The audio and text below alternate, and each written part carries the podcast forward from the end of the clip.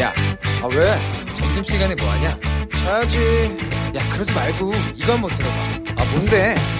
지금 당장 라디오를 켜봐 나른한 오후 깨울 시사 토크쇼 모두가 즐길 수 있고 함께하는 시간 유쾌하고도 신나는 시사 토크쇼 오태훈의 시사본부.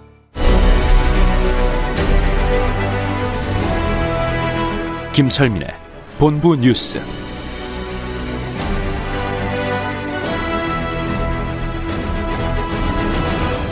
네, KBS 라디오 오태훈의 시사본부 2부 첫 순서 이 시각 가장 중요한 뉴스들 분석해 드립니다. 본부 뉴스 뉴스의 핵심을 짚어주는 KBS 보도본부의 아이언민, 김철민 해설위원과 함께합니다. 어서 오십시오. 네, 안녕하세요. 예. 오늘도 중요한 뉴스들만 추려 갖고 왔습니다. 예, 검 언 유착 의혹과 관련해서 검찰 수사심의위 예. 오늘 열리네요. 아, 잠시 후 1시간 뒤에 열립니다. 네. 서울 대검 어, 15층 회의실에서 진행이 될 예정이고요. 어, 오늘 수사심의위에는 이제 서울중앙지검 수사팀, 그다음에 이철 전 대표, 이동재 전 채널A 기자, 한동훈 검사장 이렇게 당사자들이 다 참석을 하고요. 네. 어, 직접 당사자 외에 이번 수사에 부정적 입장을 가지고 있었던 대검 형사부도 의견서를 따로 제출할 예정이라고 합니다. 어.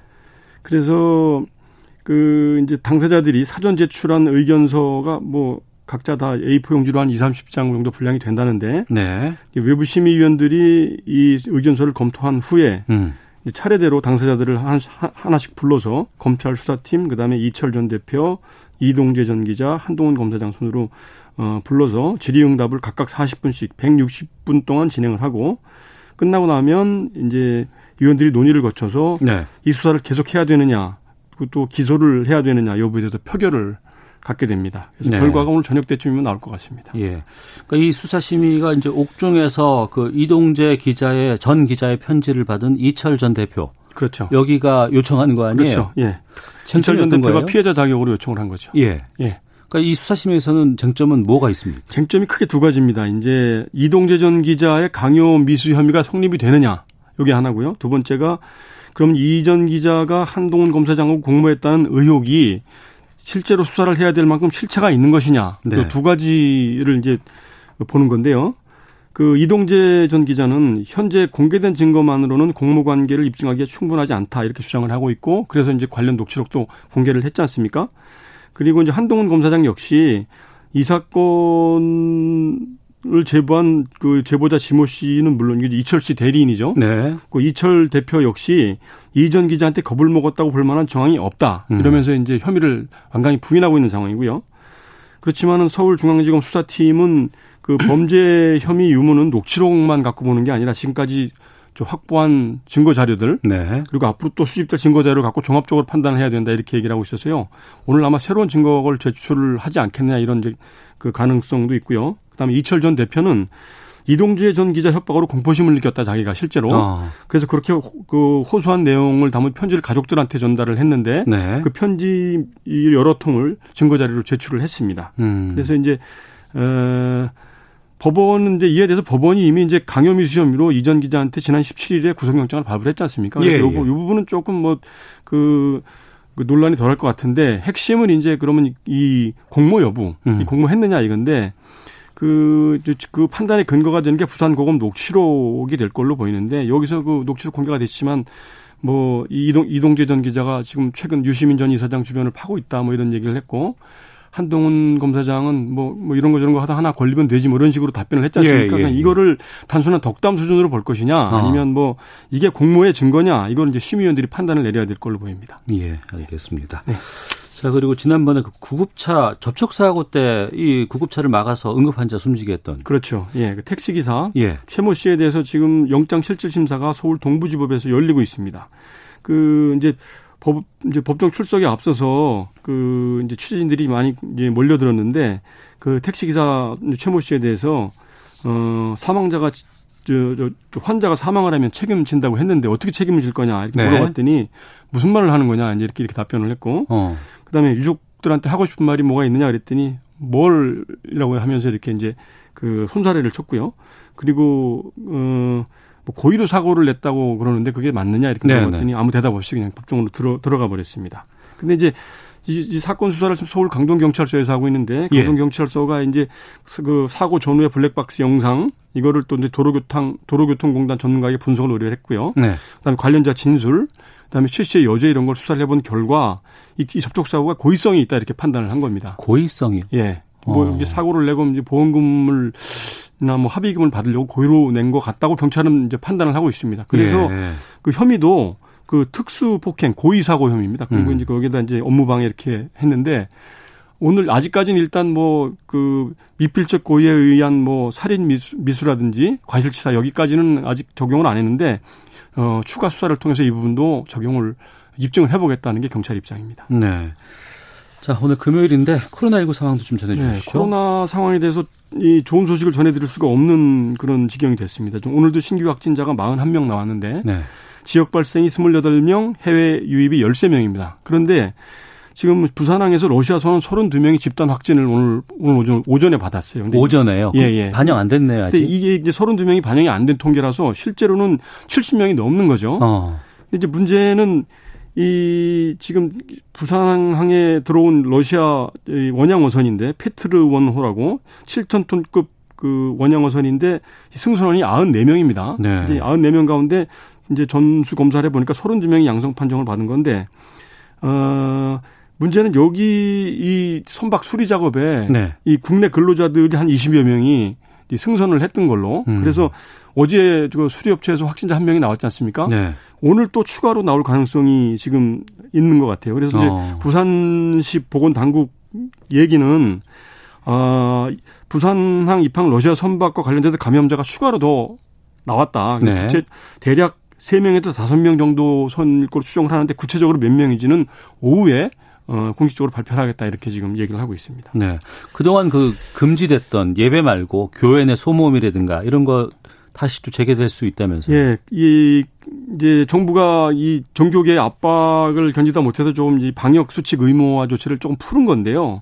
그동안 지난 이제 2주일 동안 네. 교회 내에서 공식적인 예배 말고 기도회라든지 성경 공부 모임이라든지 성가대 연습 같은 소모임을 금지시켰지 않습니까? 예. 그런데 이제 이게 오늘 오후 6시부터 해제가 됩니다. 어. 그래서 그 이제 방역 당국은 그동안 그, 어, 이 교단 측에서 이 종교계에서 협조를 많이 해줘서 음. 어, 이렇게 방역 수칙 의무화 조치를 좀 해제를 할 필요가 있- 있어서 이렇게 해제를 한다. 이렇게 네. 그렇, 그렇지만 어, 여전히 각종 대면 모임 같은 걸 각종 비대면 모임으로 하고 음. 음. 식 제공이나 단체 식사도 하지 말라 이렇게 이제 당부를 하긴 했는데요. 네. 공교롭게도 이렇게 그 의무화 조치를 일부 완화한 오늘도 어. 서울 송파구 사랑교회에서 확진자가 또 나와서 예. 지금 4월 연속 18명의 확진자가 나왔거든요. 예. 그래서 지금 전문가들은 이 섣불리 이렇게 그 방역 수칙 의무화 조치를 풀어서 또 감염 고리가 확산되는 거 아닌가 이런 아. 우려를 하고 있습니다. 그 이라크 파견 근로자들 태운 특별기 오늘 네, 도착한다고요? 오늘 오전 8시에 인천공항으로 도착을 했고요. 아, 도착했어요? 290명이 이제 군 수송기 두 대 나눠 타고 도착을 했고요. 예. 어, 유중, 유증상자들은 의료시설로 이송이 됐고, 무증상자들은 그 충북에 있는 임시생활시설로 이동을 해서 2주간 격리 생활을 어, 하도록 돼 있습니다. 알겠습니다. 자, 본부 뉴스 KBS 보도본부의 아이언민, 김철민 해설위원과 함께 했습니다. 오늘 말씀 고맙습니다. 네, 고맙습니다.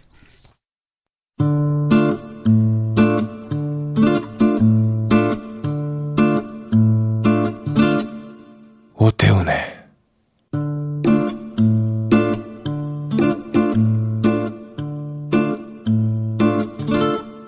시사본부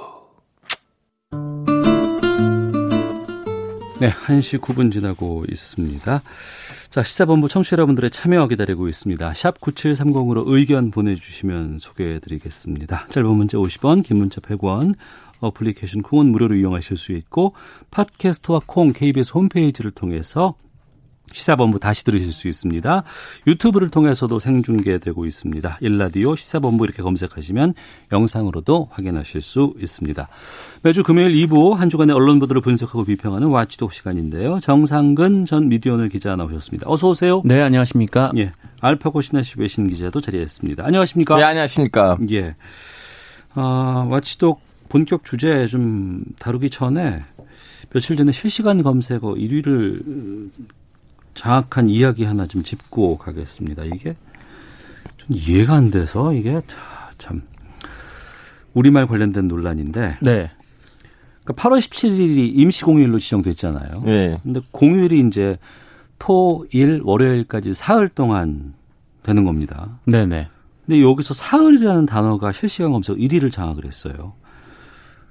정상 기자 이거 아시죠? 사흘 아, 뭔 네. 말인지 아시죠? 사흘 알죠. 아, 예.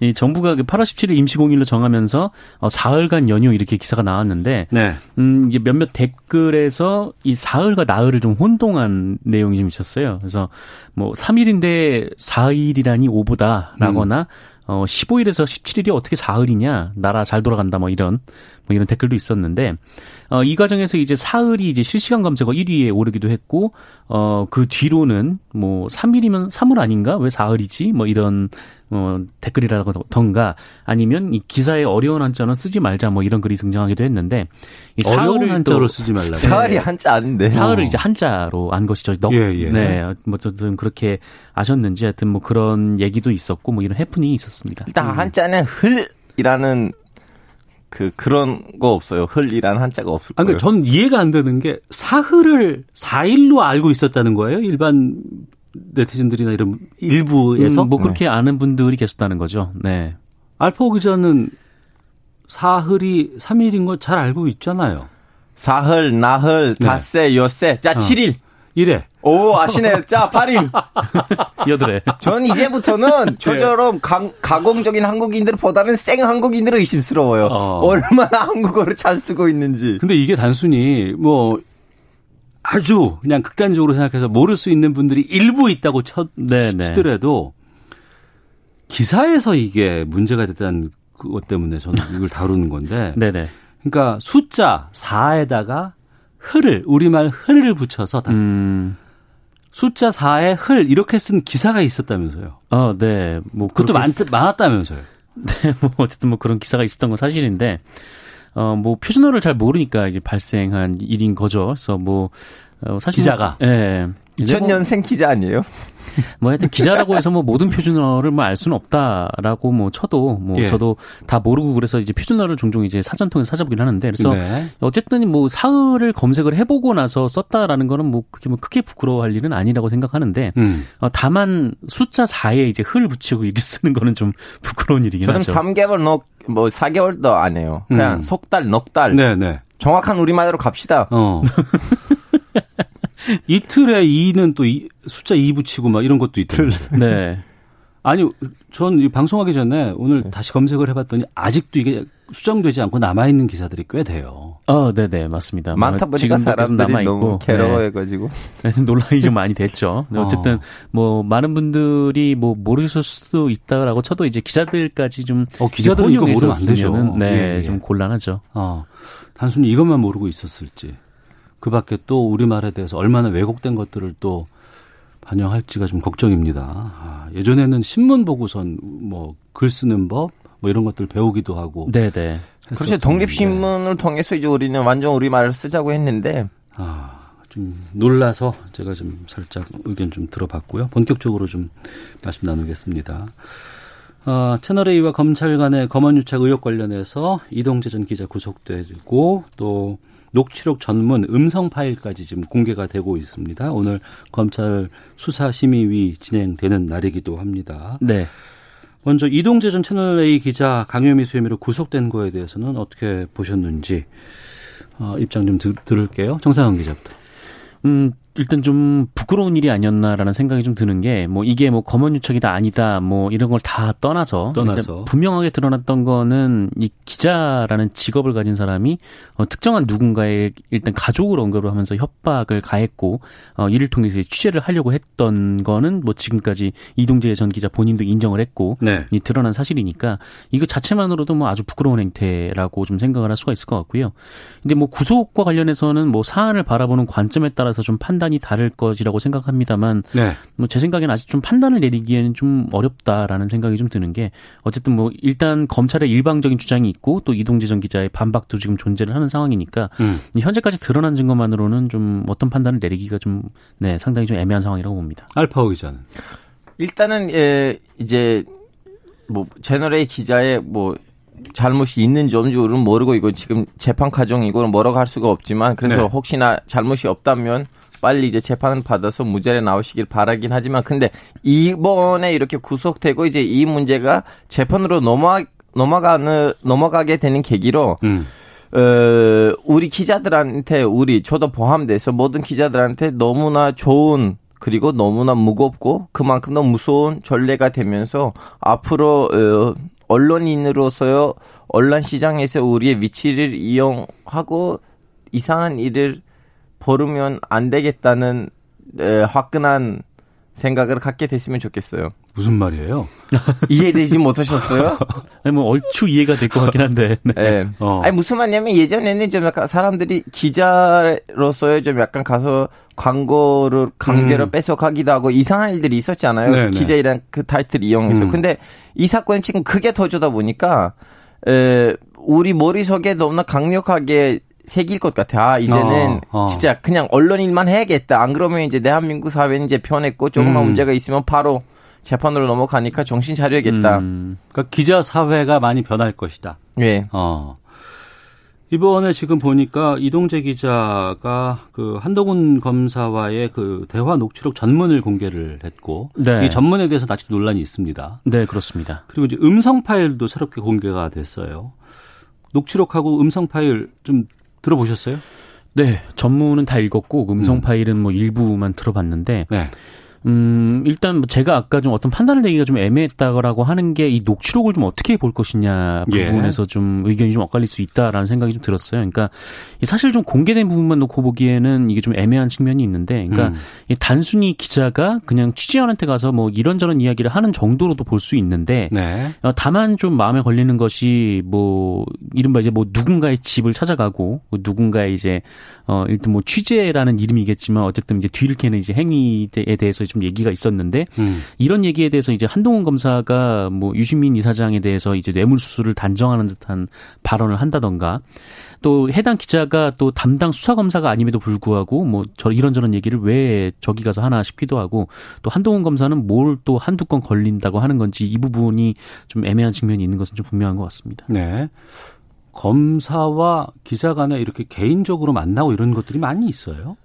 예, 저도 만나기는 만났는데 예. 제가 만나는 검사분의 부인하고 제 안누라가 좀 친분이 있으니까 만나긴 한데 우리는 별로 정치 얘기를 안 해요. 이 최근에 예, 그 일단 어떤 이게 교수님이 이제 논문 하나 발표한 적이 있었는데 경향신문 법조 출신 기자였던 이제 교, 그 교수님이 논문 하나 냈어요. 근데 거기서 보면은 이 검사라는 사회가 이제 굉장히 좀 폐쇄적인 음. 사회이기 때문에 네. 이 기자가 가서 이 취재를 하려는 정보, 그러니까 취재를 위한 정보를 획득하는 유일한 방법이 이제 기- 그 검사들과 친해지는 방법밖에 아, 없는 거고. 예, 그래서 여기서 이제 누가 더 많은 검사들과 친하냐에 따라서 이 정보의 뭐 크기와 이제 뭐그 굵기까지 달라진다 이렇게 음. 좀 평가를 내리신 부분이 있거든요. 그래서 이 법조라는 이 영역에서 이 기자들이 주로 이제 검사들과 많이 좀 친해지려고 노력을 하는 거고 뭐 그렇게 따지면은 이렇게 뭐 검사들과 만나서 좀 얘기를 하는 것도 있을 수는 있는 일이긴 하죠. 네. 근데 저는 이제 방금 전에 얘기했잖아요. 그 아는 검사님이 있는데 저도 예의상으로 일부러 좀 약간 현역 정치인들에 대해서 얘기를 안 하도록 하죠. 왜냐면 음. 혹시나 좀 분위기가 깨질까봐 너무나 예. 사랑스럽게 만나고 있는데 검언 유착 의혹 관련해서 지금 여러 가지 보도들 나오고 있고 또 이게 지금 현재 수사 진행 중인 상황이기도 하고 네. 또 이 관련된 것을 보도하는 과정에서 KBS가 또 어, 사과 방송까지 한 일도 있었습니다. 네네. 또 MBC는 그 다음 다음 다음 날 이제 또 여러 가지 보도들을 하면서 그 검찰 내에 있는 여러 가지 의견들이나 검찰에서만 알 수 있는 내용들을 뭐 보도를 하더라 뭐 이래가지고 역 검언 유착 의혹까지도 좀 나와 있는 상황이에요. 음. 어, 지금 음, 어떤 그 수사 단계에서의 여러 가지 정보들 이런 네. 것들에 대해서 뭐 기사를 내는 시각이라든가 이런 것들이 이전과는 많이 달라진 건 맞죠. 어, 그렇죠. 이게 왜냐면 작년에 많이 논란이 됐었거든요. 그러니까 이른바 이제 피의사실 공표라는 네. 부분인데, 어, 작년에 굉장히 좀 많이 논란이 됐었고, 그래서 좀 많은 학자분들이나 아니면 뭐, 언론 시민사회 사, 언론 시민사회 단체에서도, 어, 일단 뭐 우리나라 사회에서 뭐 지나치게 이 검찰 발 기사가 많고, 그리고 피의 사실을 단정적으로 보도하는 경우가 많다. 이렇게 좀 지적들이 많이 나왔고, 그래서 좀 뭐, 내부적으로 좀 언론사마다 이런저런 얘기가 있었던 걸로 알고 있는데, 근데 어쨌든 이 KBS와 이 MBC가 관련 보도를 했다고 해서 이것이 이제 검언 유착이라고 다른 언론사가 지적을 한다면 그 언론사는 그 자기 들 역시 계속해서 검언 유착을 해왔다고 자백하는 것과 다름이 없다라고 생각을 해요. 왜냐면은 어. 계속 피의 사실 공표는 있어 왔던 거고 그 음. 언론사들도 다 해왔던 거거든요. 그래서 이 피의 사실 공표 자체는 굉장히 좀 문제이긴 합니다만 이 검언 유착이란 표현을 이 채널A 기자 그리고 한동훈 검사장 사이에서 쓰는 이유는 어, 어쨌든 한동훈 검사장이라는 이름을 빌려서 이 누군가의 일종의 뭐 협박을 가해서 이렇게 정보를 얻어내려고 하는 그런 취재 행위가 있었기 때문에 그래서 이제 검언 유착 이론은 이라는 게 단어를 썼던 건데 어 이거를 좀 역 그 피의사실 공표가 문제다라고 지적을 할 수 있어도 이걸 역으로 좀 이런 행위에 대해서 검언 유착이라고 하는 거는 좀 무리가 있다라고 생각을 합니다. 네, 알파 기자. 저도 동의해요. 원래 지금 기자들 중에서 일부가 아 이제 드디어 검찰 측에서 어떤 약점을 잡았다 여기 무조건 공격해야 되고 무조건 이제 검찰들이 좀 약간 에 뭐라고 해야 되나 약하게 만들어 기사를 쓰는 사람들도 있고 동시에도 아 그냥 에, 검찰에서 나온 말을 그대로 뺏겨 쓰자고 하는 사람들도 있는데 어, 여기서는 이 두 가지의 의견을 벗어나서 그냥 음. 시민으로서 또 깨끗한 사회를 어떻게 만들 수 있는지 네.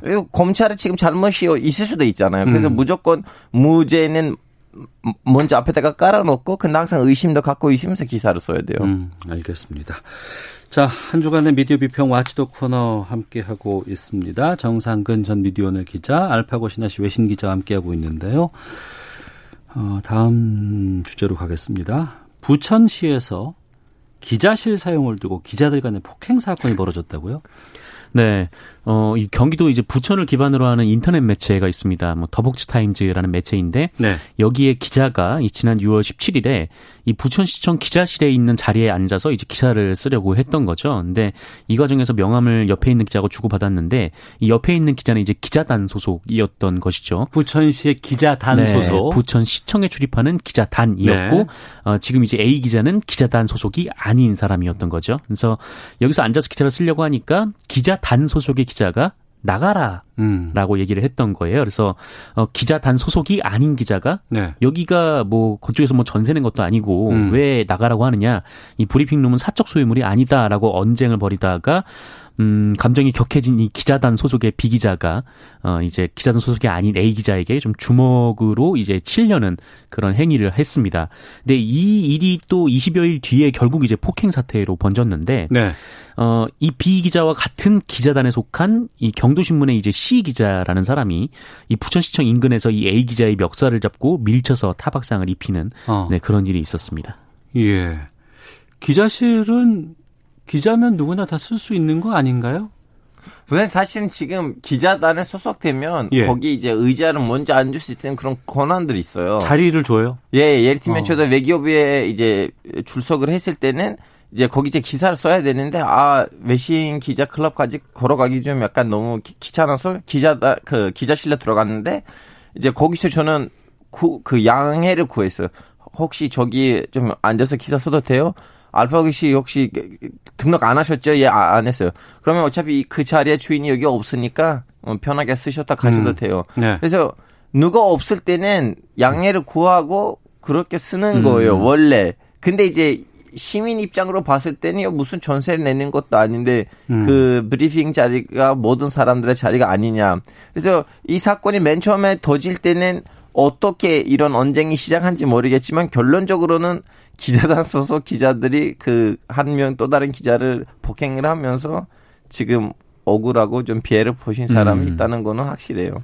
그러니까 기자단 소속 기자들은 네. 기자단 소속이 아니면 기자실을 사용하지 말라는 어떤 일정 정도의 규범 같은 걸 갖고 있다는 거 아니에요? 음, 그렇죠. 그러니까 어쨌든 이제 기자실이라는 곳이 마련돼 있고 이 기자실을 보면은 그 책상들이 있는데 네. 거기에 아까 알파고 기자가 얘기한 것처럼 아예 그냥 매체 소속 매체 그리고 뭐, 뭐, 이름까지 써 있는 경우도 있고, 아니면 음. 이제 대충 이제 매체 명이 써 있어서 거기 매체 사람들만 앉을 수가 그리고 있는. 1년 회비 내는 기자 기자단들도 그 기자실들도 있어요. 회비를 낸다고요? 예, 예. 어디다가? 기자단, 풀 기자단들한테? 아니, 아니, 그, 거기를 관리하는 등록했을 때 돈을 내기도 해요. 어. 거의 대부분 이제 돈을 냅니다. 돈을 걷어서 내는데 이제 네. 그 돈으로 뭐 일종의 이제 뭐 커피라든지 아니면 이런 좀 부수 부품들을 이제 좀 음. 사서 이제 그 어, 수립처에서 이제 제공하기도 하죠. 네. 원하시다면 가격까지 말할 수가 있어요, 기관별로.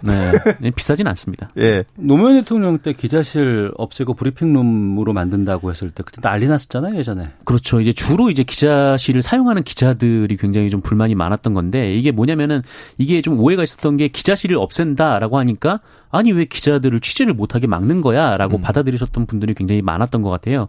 근데 사실은 이게 기자실을 없앤다는 게 어, 누군가가 계속 거기 상주에 있는 어, 그런 기자실을 없애고 어, 전체적으로 개방형 브리핑룸으로 이거를 재편을 해서 그 누구든지 와서 기자라면 앉아서 이제 취재를 할 수 있고 또 그 자리에서 현장에서 이제 대변인의 브리핑을 들을 수 있고 또 질문할 수 있는 권한을 주겠다라는 거죠. 근데 그래서 우리 정치자분들 지금 이해하지 못하실 수 있어요. 그럼 브리핑룸하고 기자실에 무슨 차이가 있냐? 기자실 은 조금 더 좀 약간 가구가 조금 더 복합적이고 왠지 좀 약간 사무실처럼 쓸 수가 있는 거고. 그러니까 자기 공간이 있다는 거 아니에요? 예. 근데 어. 이제 브리핑 룸은 그냥 오픈된 공간이고 그 자리에 누가 주인이 있을 수 있을 그런 좀 분위기 아니에요. 그냥 단순한 책상하고 다- 단순한 의자만 있어요. 그러니까 대학교 강의실이 브리핑룸 같은 거고 예. 그렇죠. 독, 서실이 이제 기자실 같은 거죠. 맞아요, 맞아요. 정확하게 비유를 잘하셨어요. 비단, 네. 비유와 달인. 어, 그러니까 내 공간을 왜 네가 와서 내 자리에 앉아? 이거 맞아요. 갖고 지금 하- 이러는 거 아니에요? 맞습니다. 뭐 TV 보실 때 이제 국회에서 누군가 이제 브리핑을 하고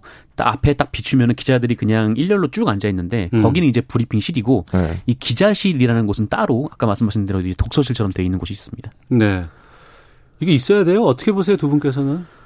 어, 근데 사실 좀 뭐랄까요? 하여튼 이 국민의 세금을 걷어서 어떤 그 공직 사회가 이 기자들의 편의, 취재 편의를 위해서 공간을 마련을 해놨는데, 어, 그 공간을 그 특정한 사람들만 이용할 수 있다라는 거는 좀 굉장히 문제가 된다라고 좀 생각을 해요. 그래서 이게 기자단이라는 존재가 이 특정한 공간만을 그 점유하고 있는 그런 역할만 하는 게 아니라 음. 어, 누구를 이 기자단에 끼워줄지 안 끼워줄지를 결정하기도 하고, 그 제가 일전에 뭐 이제 부처에 가서 뭐 그냥 자리를 달라는 것도 아니었고, 그 보도 자료를 보낼 때 메일에 제 것만 하나 넣어서 같이 좀 보내달라라는 네. 요청을 했는데, 그것도 기자단의 허락을 받아야 된다라는 어. 거예요. 그래서 기자단이 누군가의 또 취재 행위를 제약하는 좀 그런 일을 벌이기도 하거든요.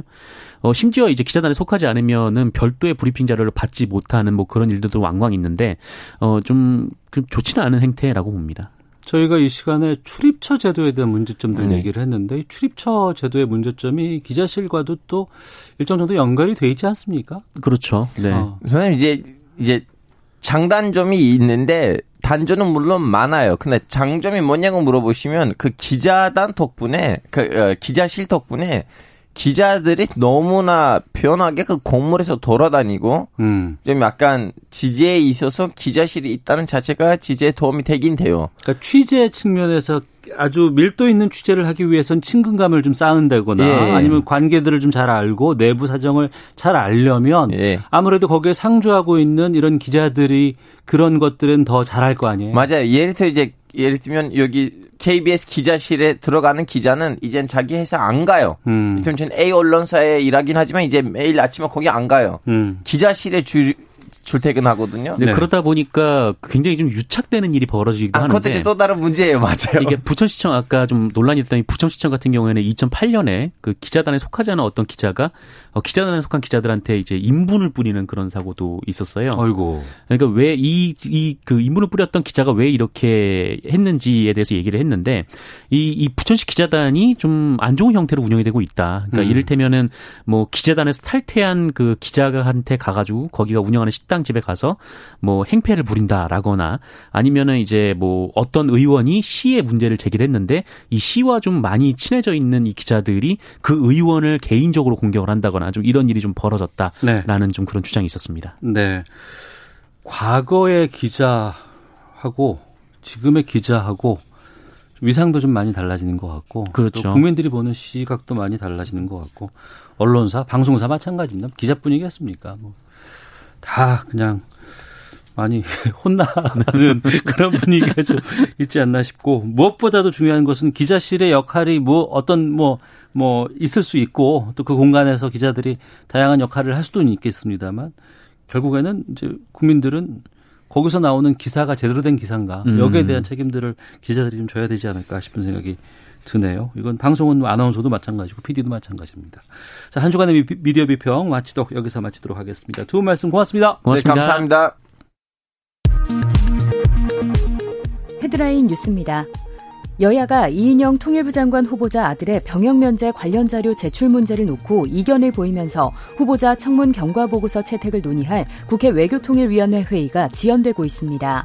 국회 외통위는 통합당의 요청에 따라 오전 10시로 예정됐던 회의를 오후 4시로 연기했습니다. 미래통합당 주호영 원내대표가 고 박원순 전 서울시장 성추행 사건이 이른바 기밀누설 사건으로 확대되고 있다며 특임 검사를 임명해야 한다고 주장했습니다. 청와대 하명 수사와 선거 개입 의혹으로 기소된 송철호 울산시장과 송병기 전 울산 부시장 등의 재판에서 검찰이 송 시장과 송 전 부시장이 소환에 불응하고 있다고 비판했습니다. 미국이 통보한 휴스턴 주재 중국 총영사관 폐쇄 시한이 현지 시간 24일로 다가온 가운데 카이웨이 휴스턴 중국 총영사는 영사관을 폐쇄하지 않겠다고 밝혔습니다. 지금까지 라디오 정보센터 조진주였습니다. 이어서 기상청의 송소진 씨입니다. 날씨 정보입니다. 지금 전국 곳곳에 산발적으로 비가 내리고 있고 그중 강원 영동 북부에 호우 경보가 발효 중인 가운데 설악산 부근을 중심으로 시간당 30mm가 넘는 매우 강한 비가 쏟아지고 있습니다. 강원 영동과 경북 북부 동해안은 내일 낮까지 100에서 400mm가 넘는 집중호우가 예상돼 주의를 하셔야겠습니다. 비는 전국적으로 모레까지 내렸다 그쳤다를 반복하면서 계속 이어질 전망입니다. 한편 지난 밤 밤에 경남 지역에 쏟아진 기록적인 폭우로 낙동강 유역의 수위가 상승해 낙동강 인근 밀양과 김해에는 홍수주의보가 발효 중이어서 주의하셔야겠습니다. 특히 부산의 경우 어젯밤 3시간 동안 200mm가 넘는 폭우가 쏟아진 데다 만조 시간까지 겹쳐 침수와 붕괴 사고, 인명 피해도 발생했는데요. 지금은 부산 지역에 비가 그친 상태지만 모레까지 부산에도 비가 내렸다 그쳤다 하면서 5에서 40mm 정도가 더 내릴 전망 입니다. 현재 서울의 기온은 22.4도입니다. 날씨 정보였습니다. 이어서 이 시각 교통 상황을 KBS 교통정보센터 이승미 씨가 전해드립니다. 네, 이 시각 교통 상황입니다. 경인고속도로 부천 일대가 양방향 혼잡합니다. 인천 방향으로 부천 나들목을 조금 못 간 곳에서 대형 화물차가 옆으로 넘어지는 사고가 났는데요. 적재물까지 쏟아졌고요. 처리 작업으로 인천 방향 1, 2, 3차로가 차단되고 있고 서울 방향 1차로 통제는 풀렸습니다. 여파 때문에 인천 방향은 신월에서 부천 쪽으로 3km 구간, 또 서울 방향 부천 일대 2km 정체되고 있고요. 논산 천안 고속도로 논산 방향 방향으로 차량 터널 안 1차로 막고 사고 처리 작업이 계속되고 있어서 주의하셔야겠고요. 사고로 인한 정체는 풀렸습니다. 서울시내 분당 수서로 청담대교 방향으로 탄천 1교 지나 3차로에서 사고 처리 중이고요. 복정부터 여파를 받고 있습니다. 올림픽대로 하남 방향은 한강철교 부근 2차로에서 사고 나고요. 노량진 수산시장부터 정체되고 있고 더 가선 한남대교에서 영동대교까지 막힙니다. KBS 교통정보센터였습니다.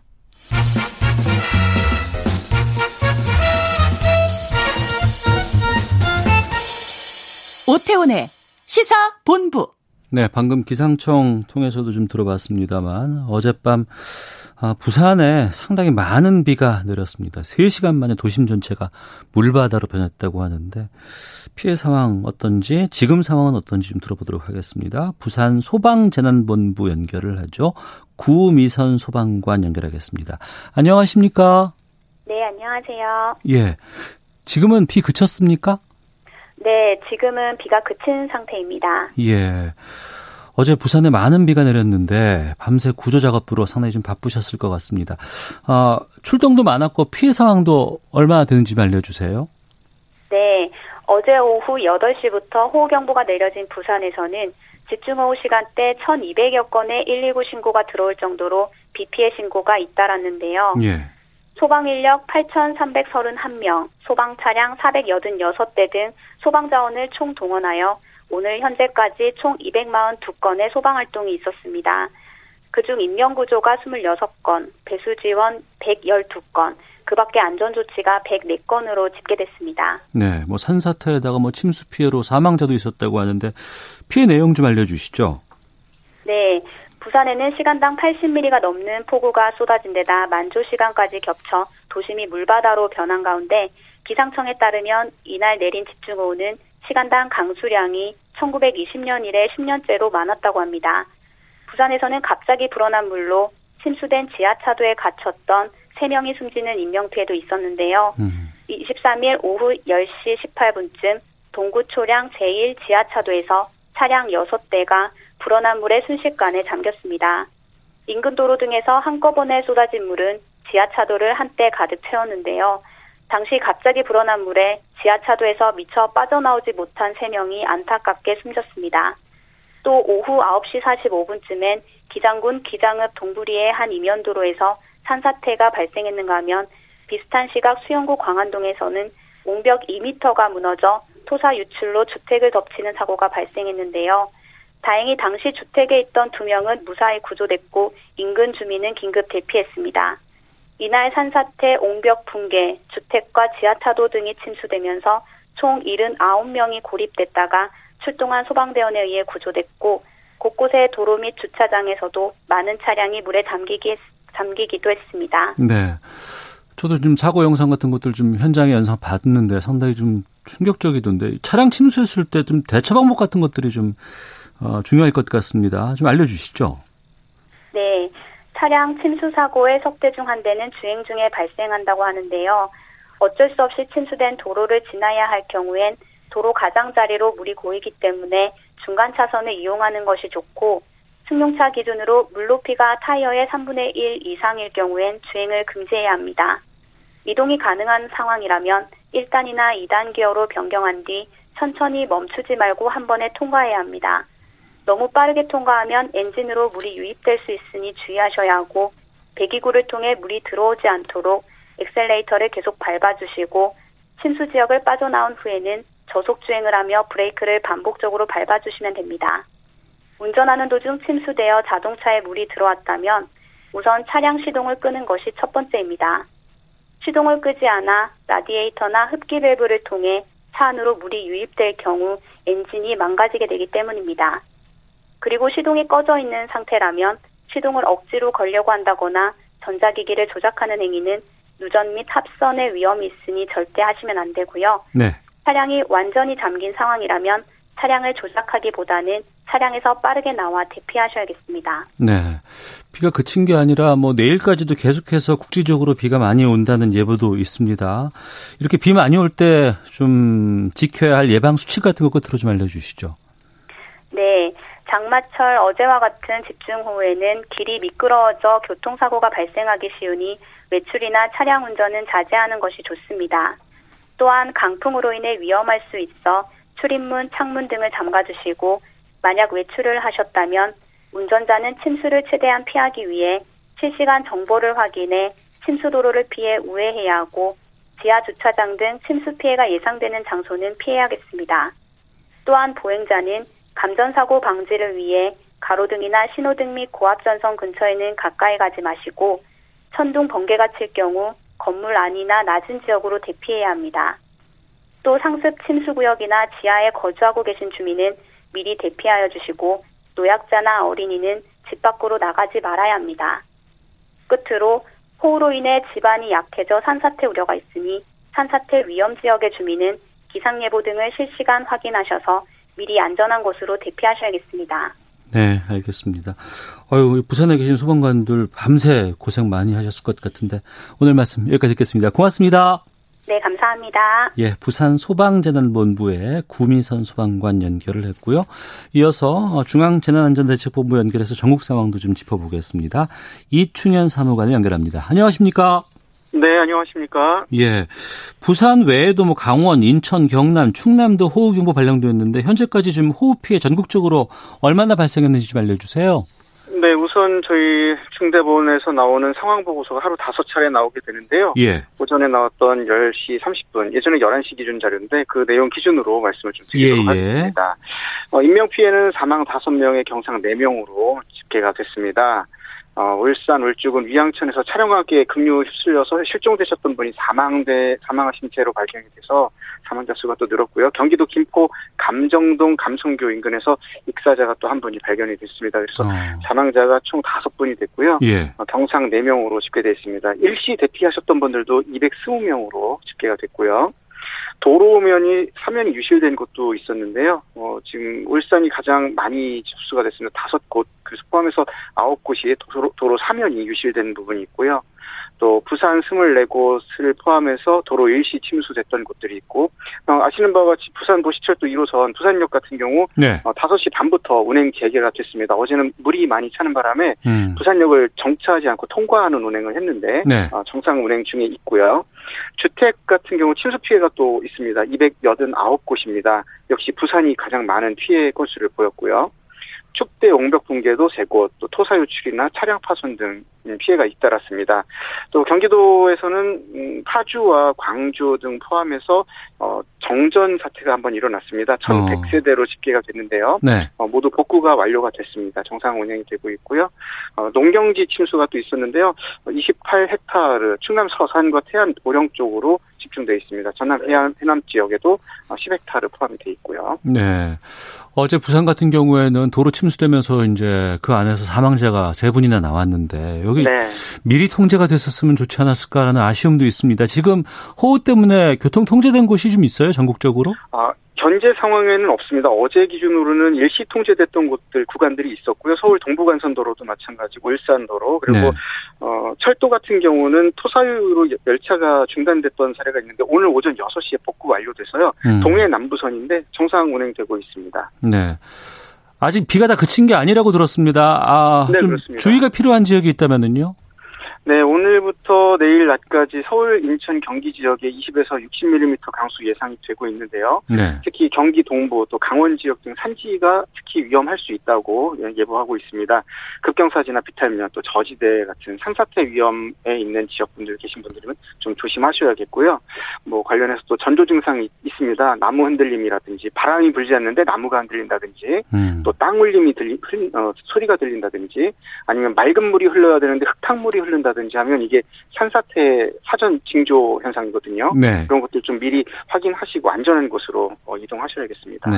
확인하고 안전한 곳으로 이동하시는 건 맞고요. 그 확인하고 네. 나서 그래도 어디다가 연락해서 위험하다, 나 이거 봤다라고 좀 이렇게 네. 신고도 해야 될 것 같은데 어디로 연락하면 됩니까? 네, 우선 가까운 시군구 주민센터 통해서 접수하시는 방법도 있고요. 예. 또 스마트폰 앱을 이용하는 방법이 있습니다. 안전신문고 앱을 설치하시면은 그 안전신문고를 통해서 어, 그 위험 장소에 대한 사진이 접수가 되, 어, 접수가 되면서 바로 그 좌표가 같이 어. 신고가 되거든요. 예, 그래서 예. 정확하게 신고에 대한 그 조치를 받으실 수가 있고요. 네. 또 풍수해 보험을 만약에 가입하신 상태라면 보험사 쪽으로도 알리셔야 되는데 음. 이때는 이제 섣불리 먼저 손을 대시기보다는 피해 복구 전 피해 상황을 네, 네. 사진으로 잘 촬영을 해두셔야 됩니다. 음. 그 내용을 근거로 이제 보상받게 되실 거고요. 또 가스 누출이 의심될 경우에는 한국가스안전공사, 또 네. 전기 누, 누전이 의심된다면은 한국 전, 어, 전기안전공사로 신고를 하시면 되겠습니다. 가장 무난한 건 120 민원선 민원 번호 1, 아, 110이죠. 예, 번호 이용하시면 좋을 것 같습니다. 민원 번호가 110이요?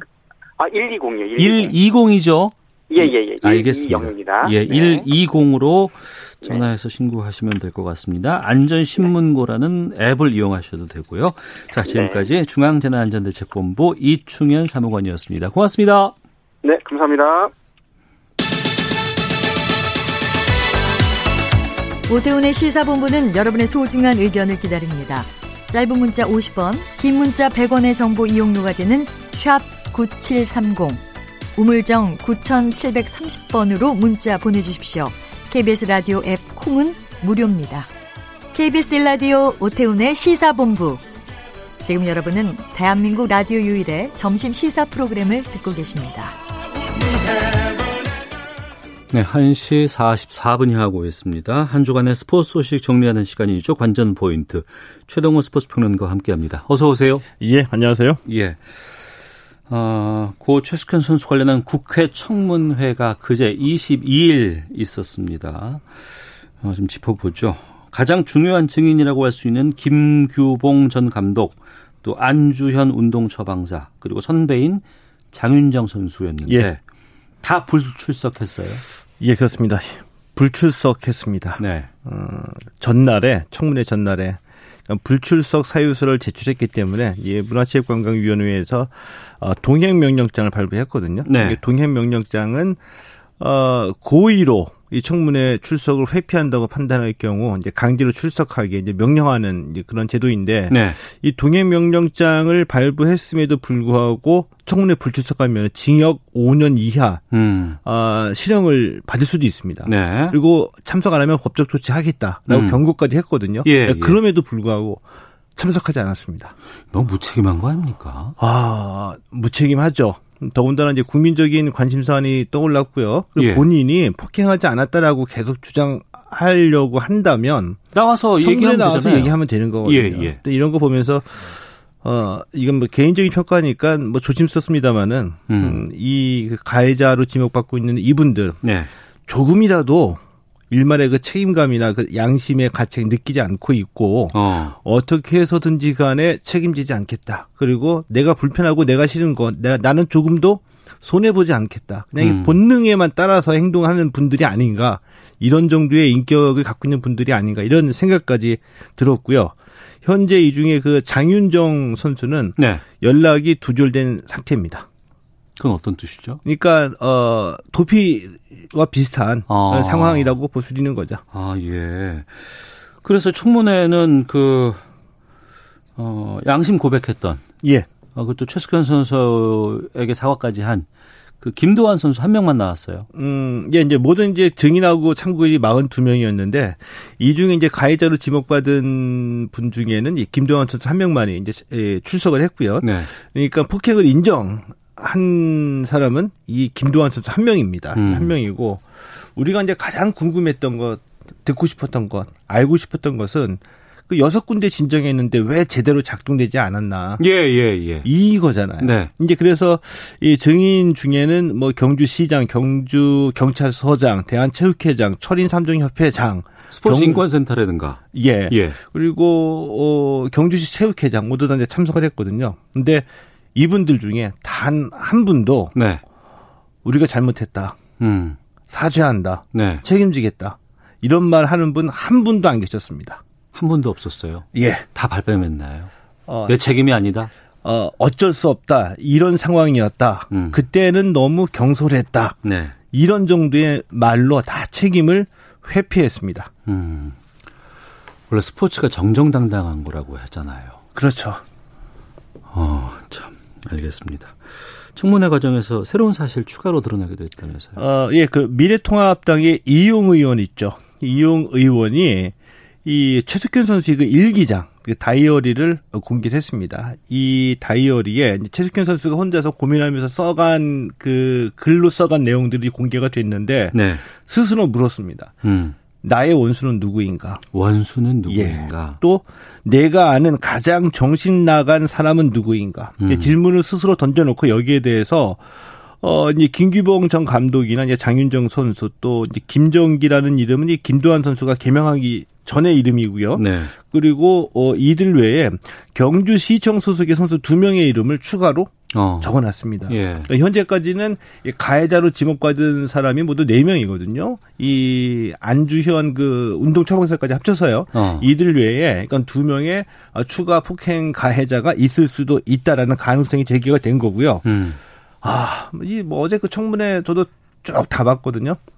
그러니까 이 경주시 체육회나 대한체육회나 이 철인 삼종 협회나 이 협회 운영이 정말 가관이었습니다. 어. 예를 들어서 그 미래통합당의 김예지 의원 있죠. 네. 이 김예지 의원이 밝힌 바로는 이 김규범 감독은 폭행 이외에도 사기 혐의를 받고 있거든요. 사기. 예, 그러니까 예. 전주련 갈 때 어, 이게 그, 이 훈련 비용이 부족, 부족하니까 선수들로부터 각 1인당 200만 원에서 300만 원을 이제 착취한 거죠. 네. 이외에 이 김예리 의원, 김예지 의원이 횡령 의혹을 제기했습니다. 음. 그러니까 전주훈련 갈 때, 어, 경주시청이 정한 이 직장운동 경기부 설치 및 운영 규정에 있는 전지훈련 비용이 아니라 네. 2018년하고 2019년에 전지훈련할 때 각각 6천만 원 이상 초과로 지급을 받았다. 근데 어.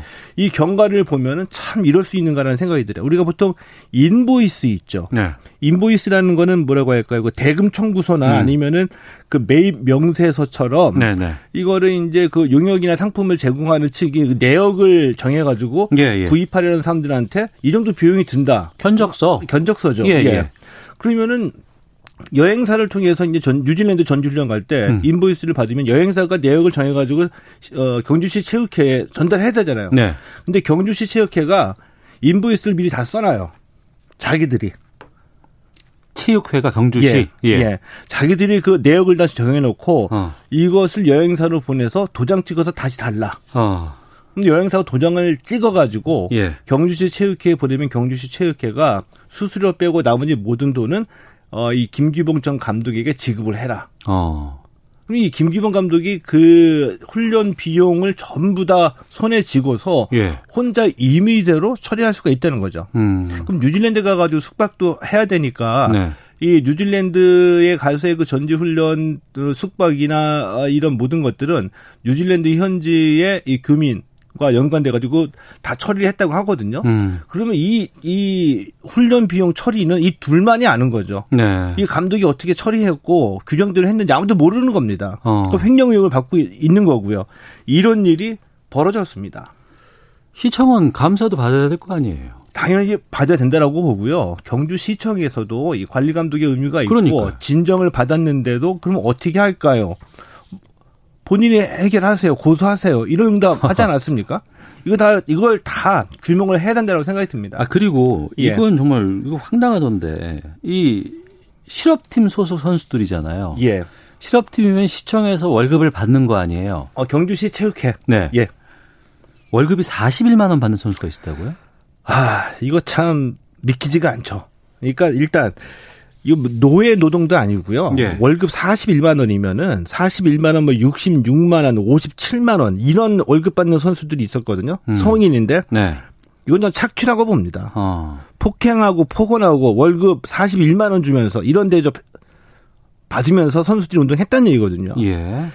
아, 이 경주시 체육회, 경주시청 도대체 실업팀을 어떻게 운영했나니 궁금할 따름인데, 그러니까 일단 이 더불어민주당의 그 박정 의원 있죠. 네네. 이 박정 의원이 이 경주시 철인 3종 연봉 종합 평가 자료를 받았습니다. 여기서 이제 확인된 내용인데 2019년에 그러니까 지난해 경주시청 철인 3종 팀의 소속 선수가 13명이었습니다. 네. 13명 가운데 5명이 연봉 800만 원 이하를 받았습니다. 연봉으로.